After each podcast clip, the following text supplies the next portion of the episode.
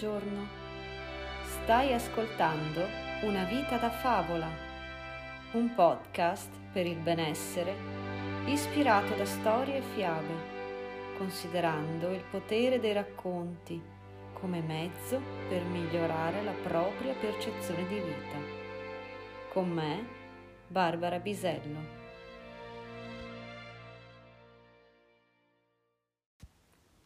Buon anno, seconda puntata, è proprio il giorno di Capodanno 2022. Voglio proseguire il discorso che ho improntato settimana scorsa a proposito dei doni, dei regali, visto che siamo ancora in periodo festivo e ci avviciniamo anzi a un'altra festività riguardante i doni, ovvero l'Epifania. E vorrei proporvi oggi una fiaba africana che ho trovato a proposito dello scambio di doni. Questa fiaba è un po' come la canzone di Branduardi alla Fiera dell'Est. Ci mostra un evento collegato ad un altro a catena, come in una sequenza di causa ed effetto. Un po' quello che rappresenta il karma per chi ci crede, cioè delle azioni che producono appunto un effetto, una conseguenza. In questa fiaba il protagonista vuole raggiungere uno scopo ben preciso, che è apparentemente impossibile. Alla fine, e qua vi faccio lo spoiler già del finale, perdonatemi, alla fine il protagonista questo scopo lo raggiungerà, e come se lo raggiungerà, ma seguendo un percorso piuttosto tortuoso. E tutta la storia e alla fine il risultato ottenuto da questo percorso è tutto basato sul donare, come conseguenza di un dono disinteressato c'è anche il fatto di ricevere qualcosa in cambio.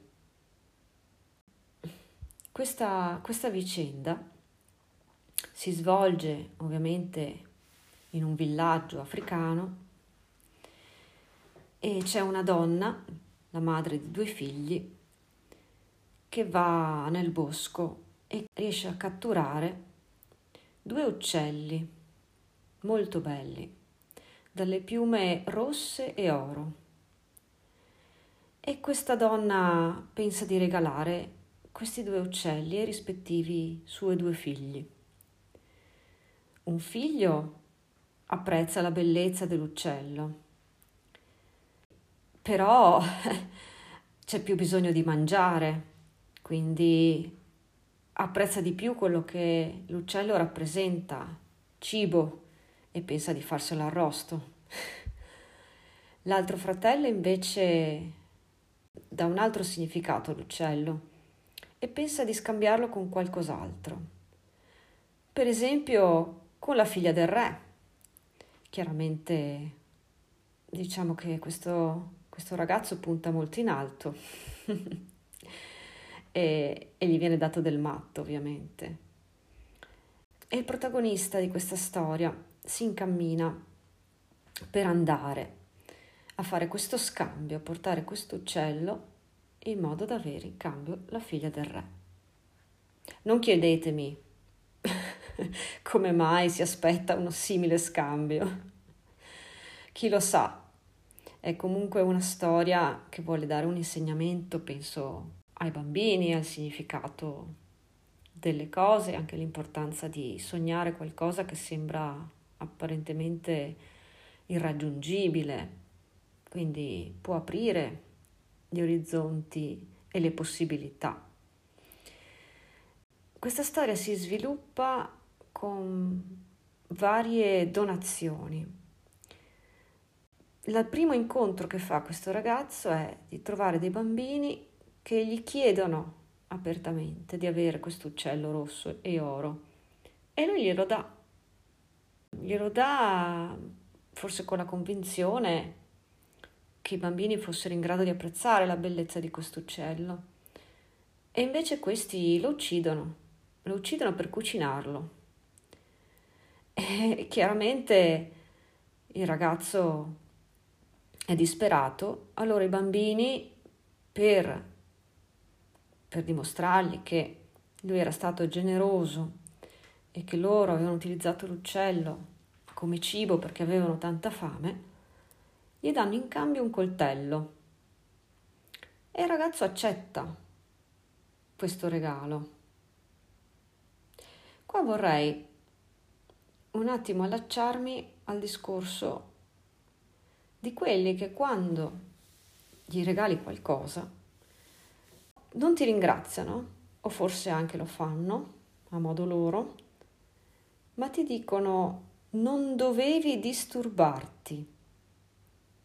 Ecco, quelli che mi dicono non dovevi o non dovevi disturbarti, io mi domando cosa vogliono significare. Vogliono dirmi che non meritano le mie attenzioni? Cioè che il fatto che io ci abbia pensato, impiegato del tempo, utilizzato energie, soldi, per loro è motivo di dispiacere? Perché non si sentono all'altezza di quello che tu dai loro?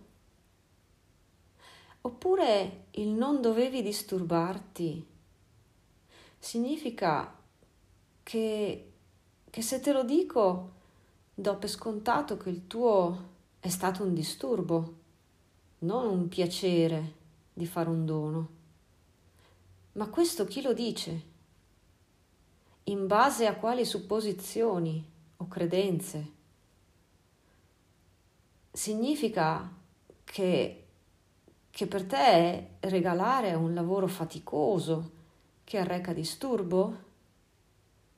Oppure lo è solo quando queste attenzioni vengono rivolte a te? E nella storia non viene neanche lontanamente contemplato non dovevi disturbarti.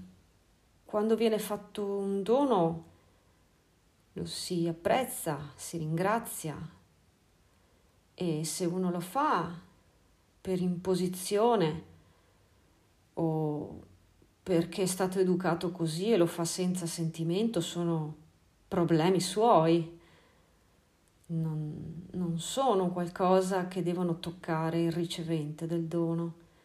Il ricevente del dono è una persona che può solo essere felice di ricevere qualcosa, e se lo riceve un motivo ci sarà, per cui viva i donatori, ma viva anche chi sa ricevere. E infatti tutta la storia prosegue con questo andamento: il ragazzo che regala, dona qualcosa, e c'è un qualcos'altro che gli viene restituito indietro per compensare la sua perdita, ma in modo spontaneo, come questo coltello. E con questo coltello, quando il ragazzo, proseguendo il suo cammino, vede chi strappa le canne lungo la riva di un lago con i denti, che non hanno i mezzi, lui dona il suo coltello appena ricevuto.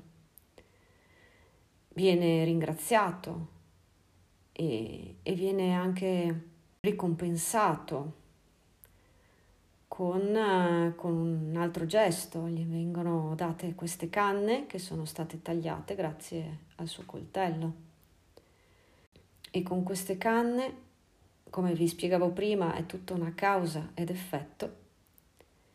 Il ragazzo fa in modo di aiutare a chi non ha un cesto per raccogliere dei semi, fa il dono delle canne per costruirsi un cesto e viene ricompensato con dell'olio, con l'olio fatto dai semi raccolti.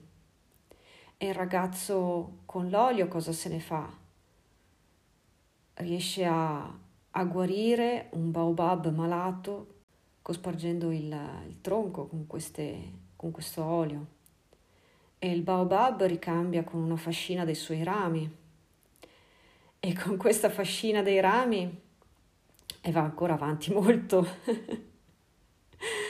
con questa fascina dei rami il ragazzo aiuta dei mercanti che non hanno abbastanza per accendere un fuoco, e lui dona questa fascina, e in cambio loro che cosa fanno? Gli danno una merce preziosa, un sacco di sale. E con questo sale che cosa fa questo ragazzo?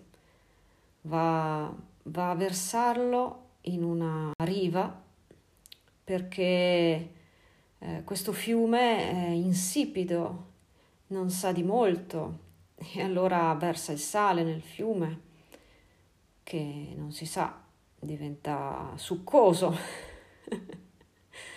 E cosa succede? Come lo può ricambiare un fiume?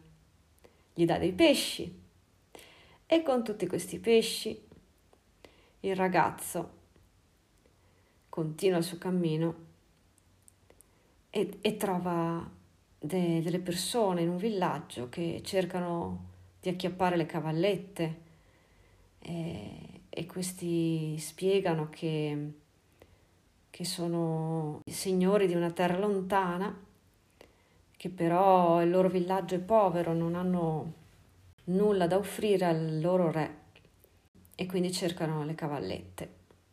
E chiaramente il ragazzo, avendo i pesci, cosa fa? Va dal re con i suoi bei pesci, e il re dice: ma io come posso ricompensarti di questa meraviglia? E indovinate un po' come arriva il protagonista ad avere in moglie la figlia del re? Gli dice: in cambio desidero tu mi dia tua figlia in sposa. E come la migliore delle favole che si rispetti, il re dice di sì, che è felice di dare in sposa sua figlia a un giovane che dimostra tutta questa generosità. E vissero felici e contenti. E la sua sposa indossò un abito rosso e oro per la cerimonia, proprio come i colori dell'uccello d'origine. Queste donazioni in modo disinteressato, che poi portano a un risultato apparentemente assurdo, fiabesco, inconcepibile. Questa storiella a proposito dei doni e dello scambio di doni chiaramente vuole portare un insegnamento, cioè che prima o poi il bene che facciamo agli altri ci torna indietro, e ci torna indietro anche sotto molteplici forme, le forme più incredibili, le forme che ci aspettiamo di meno. E proprio per questo dobbiamo essere pronti ad accettare questi doni che ci arrivano e che probabilmente non riconosciamo perché hanno delle forme strane o insolite. E queste donazioni che ci arrivano sotto forme particolari vanno accettate. Quindi il "non dovevi disturbarti" è una frase che secondo me blocca il flusso positivo del dono in entrambi i sensi, perché quando c'è un ritorno a quello che tu dai, che arriva magari più avanti da qualcun altro, o che arriva sotto una forma diversa da quello che hai dato tu. Lì bisogna riconoscere che bisogna accettare e non rispondere con la stessa frase che blocca. Non dovevi. Il protagonista non è un martire e non è un masochista, per cui è giusto che abbia un riscontro e un avanzamento nel suo cammino che lo porti alla destinazione. E questo flusso di dare e ricevere non viene interrotto dal disturbo, ma è l'accettazione, quella che è veramente la protagonista di questa storia. L'accettazione che quello che noi doniamo possa ricevere un trattamento, una destinazione diversa da quello che credevamo o quella che era la nostra intenzione. Lui regala il suo uccello perché gli altri possano ammirarlo da vicino e l'uccello viene ucciso per essere mangiato. E una volta che tu doni e succede questo, tu hai la possibilità di accettare la situazione, magari anche di farlo presente. Non era quello che mi aspettavo, però se è servito a sfamarvi e avevate tanta fame, posso comprenderlo. E la comunicazione corretta, in questo caso, può portare a un risultato, che è quello di avere un qualcosa in cambio. Lui avrebbe anche potuto dire non dovevate disturbarvi, ma vista la grossa perdita, più giustamente avrebbe potuto dire ma io cosa me ne faccio del vostro coltello? Io rivoglio il mio uccello.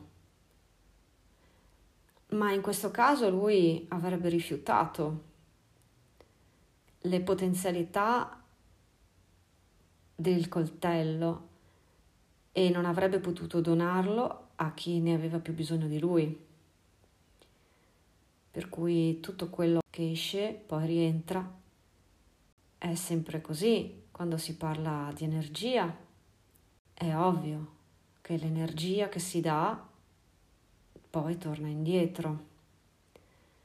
Più si dà positività, più la si riceve, si crea un flusso energetico di vibrazioni che attira quel tipo di vibrazione. Ma su questo vorrei tornarci magari con un'altra storia.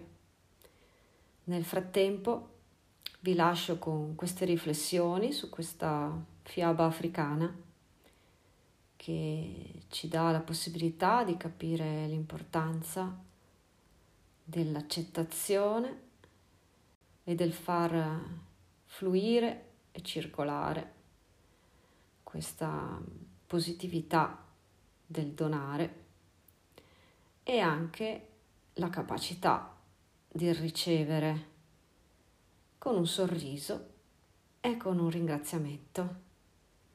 Perché tutto quello che arriva per un motivo. Vi auguro un buon inizio 2022 all'insegna dei doni, dell'energia che fluisce e del raggiungimento di quelle missioni apparentemente impossibili che attraverso certi meccanismi anche energetici arrivano a compimento in maniera naturale e spontanea. Tanti auguri!